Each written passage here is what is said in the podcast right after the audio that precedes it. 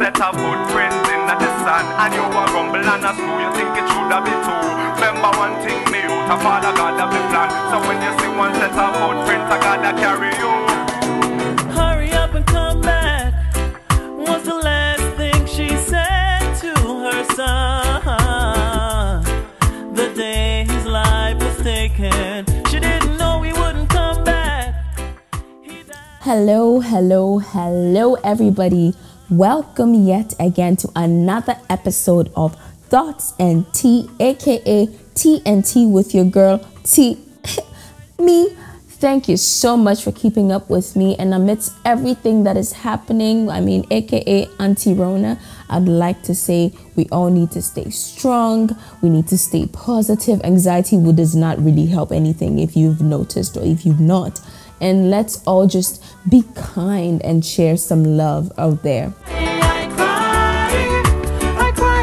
So today's topic, I call it bags, bags, bags, bags, bags, bags. And no, I'm not talking about money bags. I'm actually talking about having to pack your shit and having nowhere to go. And for the sake of this conversation, we're going to call it displacement, which, if you think about it, is actually the term to use. Sometimes you want me to. There are so many people in the world who have been put out of their homes for multiple reasons refugees, immigrants, um, homeless people, people who are trying to flee from toxic situations, abusive situations, and um, most recently, a lot of our brothers and sisters are at the mercy of the elements. Just because. Auntie Rona decided to show face. If we're being real, there are more people who need homes than the system provides. And with the current development of Rona, shoot, everything has shut down. I mean, even in America, schools have shut down, churches are not meeting, grocery stores are flooded. Oh, by the way, when I went to the Meijer next to my house, all the water was gone. All they had was Dasani. I'm like, dang, is it that bad though? I kind of like Dasani though, anyway.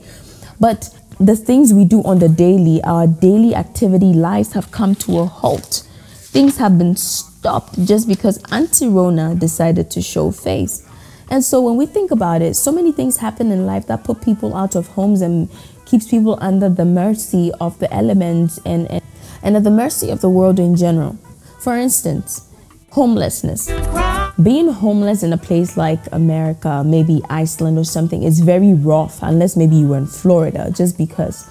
Say Rona decided to show up in winter. And by the way, Rona is coronavirus. I don't actually mean a person called Rona. But let's assume Corona happened in winter. How many people were actually going to freeze to death? It's bad enough that these things happen without coronavirus or an epidemic happening. So now with something like this, which has practically put the whole system in a standstill, we can imagine the amount of casualties that will cause. Secondly, let's think about refugees. A lot of people in refugee camps, mind you, don't live a luxurious life. Refugee camps are often crowded because these are people who were fleeing unfortunate situations in their countries and they came to seek solace in these camps. So, so in the case of a breakout, such as corona or smallpox or any of those things, well, I guess smallpox doesn't really happen again, but let's say even pink eye. Okay, pink eye, chickenpox, unless you have the immunity to it. Things like that spread as fast as wildfire and it's insane. Then let's talk about people who are in, you know, unpleasant and unaccepting situations. Like my LGBTQI community. Think about it. If you are loathed or despised or you don't have peace of mind for how you identify, and then you have to be in the same space with the people who are oppressing you or oppressing your ability to express yourself, what do you do in situations like this when you have absolutely nowhere to go? Are all aware of the quarantine that has been set in place by multiple governments to try to try to check the spread of this rather unfortunate virus. And while our talented and skilled scientists try to work on a cure to combat this disease, what happens until then? So many jobs have shut down, schools have shut down. They're telling people you need to work remotely, but how many people can actually afford to work remotely? Not every one of us have jobs that require computers. If your job requires a certain amount of personal contact with other people, then what do you do? I mean, if you work in a store, say Zara, how are you going to sell your things online when they need you in the store? They need cashiers in the store. How are you going to do that? And let's not talk about the people who work in healthcare, our nursing aides, our nurses, our doctors, our physicians, and all those other people. How do you actually take care of people remotely? If I need to have my teeth pulled out, you can't pull my teeth out via the internet. It just doesn't work that way. So, what happened to these people? I mean, it's one thing to not be able to work remotely because of the nature of your job. How about those who don't have an option and they have to be physically present to make ends meet? With people buying out stores, literally emptying out stores. What happens to those who have to actually wait for a paycheck before they're able to afford things to buy to eat? And now, talking about the population or the, some of the people who actually may not have anywhere to go. If you find yourself in an abusive situation, a toxic situation, like a domestic violence type thing, a sexual violence type situation, what do you do? What do you do now that they said, oh, you got to stay home? Now you have to be home with the same person who is abusing you? What happens? Because I'm sure that they already have an overpopulation of people in the homes that are available, which, by the way, we don't have enough of. And in some countries, they don't even have those at all. So, what do you do? What do you do? I would like to say that I commend the companies and, and the people actually making it a point to make a difference despite the current situation at hand. U-Haul, U-Haul for instance, offered college students free storage. I guess it was for 30 days, but I don't know, maybe they might extend it depending on how things go with this whole situation or um, they might not i don't know. But just the fact that they thought about that it's it's a great initiative. And i know some states such as michigan are also offering money to workers etc and recently the government is trying to get some money for the american citizens. The criteria by which they use to determine who gets what i don't know. I can't tell you. But just the thought of trying to help the citizens means a lot to me. I think it's it's a really it's it's it's a start in the right direction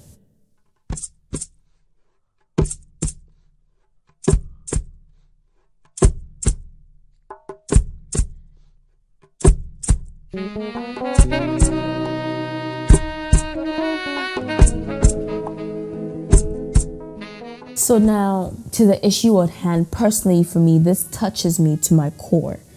And it's the issue of international students. No one wishes for their child to go live by themselves in a different country when they don't have anyone. And being an international student in this country, I can speak for America because I live here. I don't know about other countries, but there are so many rules that govern what an international student can and cannot do. And from my own personal experience, I realized that there are not a lot of systems put in place to help the international student. I have witnessed people literally lose their status just because things happen which are out of their control. I mean, let's mean like shit. These kids came to get better opportunities to become something better, for the most part, to take to their countries to help them. And I've, I've witnessed situations where um, there was a difficulty in maybe paying tuition for a semester, and all of a sudden you are illegal, and then ICE is knocking on your door. We're human first before everything.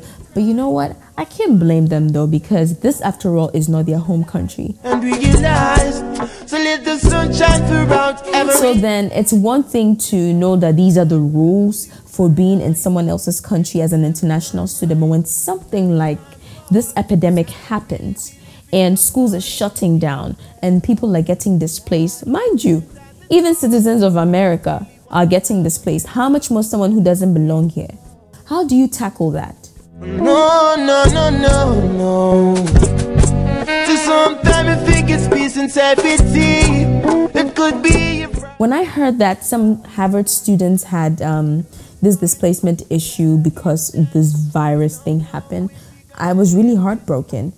And it led me to think how many people around the the, the university environment that I'm in actually have to deal with this situation. So after making a couple phone calls and checking in, I was able to get someone to tell me what it was like for her. So, uh, just pardon me, but this is a um, a brief interview with a student who, had it not been for the grace and the kindness of another colleague, she practically would have been stranded. So, right now, where are you living? Right now, I'm in the but I'll be moving to Faye's place Okay. tomorrow. All right. And is the whole school like all the dorms are shut out? They're shut down, right? Yes. Okay. So assuming Fane was was not available, where were you going to go? That we were not sure. Right. Didn't know what we were going to do. It was very, very awkward. Bele. And I'm so sorry about that. I really am. So like going back to Nigeria would not have been an option, would it? No. Did you try to reach out to the school to see if they had any specific things put in place for, you know, especially international students who lived out of the country? No. I didn't check to see if uh, they had that because once this happened, uh, we what we looked for was a place to stay, and after we found that, I didn't bother. I was just trying to live my life. I don't know. Did they offer any options? I did. Did. They said uh, we should in one mail. They said for people that can't, for people that won't be able to leave, they should call so so. They gave a number. Okay. Okay, so at least they provided an option. Yes. Okay. But overall, are you you're okay though, right? Yes. I, Okay. All right. Well, I know this is a hard time. So, um you have my phone number. If there's anything I can do to help, let me know for sure. But I You guys have heard how it was for her. This was very brief because this I wasn't trying to make because I was not trying to make this a very elaborate type of conversation. However, it gives you an idea of of the the, the, the state of mind she was in while she was trying to figure out the situation. She did say that the university provided the option to communicate with them if you have nowhere to go. As to whether or not that worked, I don't know because once she got a place, you know, she was not worried about that stuff. But let's think, let's be real though. What can be done to help prevent such situations from occurring? What can be done? You cannot blame the host country to handle things for your citizen when they have their own people to worry about. That's a fact. That's just the gospel truth because if we're being honest, countries and economies, even so called superpowers, have their own issues to worry about. So you cannot make your citizens a burden on them. With that in mind, what can be done to help prevent things like these from happening? Personally, I think better systems need to be put in place for international students. I don't know if it's a kind of collaboration that the home country is going to make with the host country so that in case of any inquisities or situationships like this there are you know resources allocated to cater to the needs of those students or the citizens i don't know if that is what needs to happen but s- there needs to be a system in place to cater for the citizens of a country. You cannot leave your people stranded. Shit. That's just cold dude. That's cold. It's much more precious than gold. And then, secondly, when it comes to collaborations, I think every time a student needs to travel out of the country to go get an education, or someone needs to travel out of the country to go get an education, I think the home country needs to keep a detailed inventory. I don't know if that's the right word to use, but a list. Keep a detailed list of the people who are traveling outside of the country, especially for educational purposes, where they are going and where they're going to be located. I know the United States does a really good job at this because when it- as a US citizen, when you travel out of the country, you're told to register with the local consulate or something so that they know where you're at. So in case of anything, they know how to reach you. I don't know if other countries do this, but if they don't, I will highly recommend that this be something that is enforced because then the next step you can take is to have partnership with airlines, like emergency partnership with airlines. So when things like this come, you can actually extract your people if they need extraction. You remember when the thing happened in China and all these international students were begging their governments to come extract them? What happened? Absolutely nada. Nothing. Nothing at all. So we need to put things in place because these are our precious gems. These are jewels. These people are jewels. They didn't just up and go to go just do whatever. They went to gain knowledge and become a resource, possibly to the economy of the very country that's neglecting them. And so that shit needs to change. Period. And lastly, I know that some countries do a good job at this, but I feel like host countries should be very stern with the home countries of these students and try to find a way to make sure that these systems that I've talked about actually be enforced. Because, like I said, this app, they don't even know how to handle their own, and you want them to come and handle your own for you must be dreaming. So, host countries need to be a lot stricter with these guidelines and these rules. And I don't mean to the students because at the end of the day, we all want what's best for our people, but systems need to take care of their own, period. Period. But yes, yes, yes, yes, yes, we currently find ourselves in a very, very difficult time. But guess what? This too shall pass. Ebola passed West Nile, is it East Nile or South Nile? That one too. It passed. SARS passed. At some point, even malaria stuff. I mean, it's still there, but you know, it's not as fatal as it used to be. So this too shall pass. And that's because nothing in this world lasts forever. So again, remember while you were there washing your hands, sanitizing, and trying to be safe, just share some kindness. It goes a very long way. And however way you can help, just do that while, of course, being safe. I would like to give a shout out to all these organizations and individuals who have taken it upon themselves to be a support system to those who might not have some, especially in this trying time. I mean, you know, blessings and blessings and blessings and blessings upon you for the good thoughts and the goodwill you have towards your fellow human. We cannot say thank you enough. Love, love, love is the answer.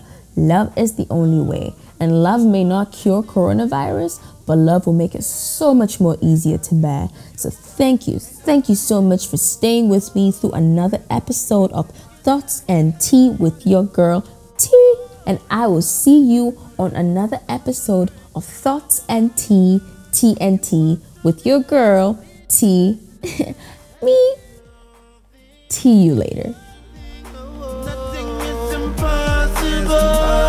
You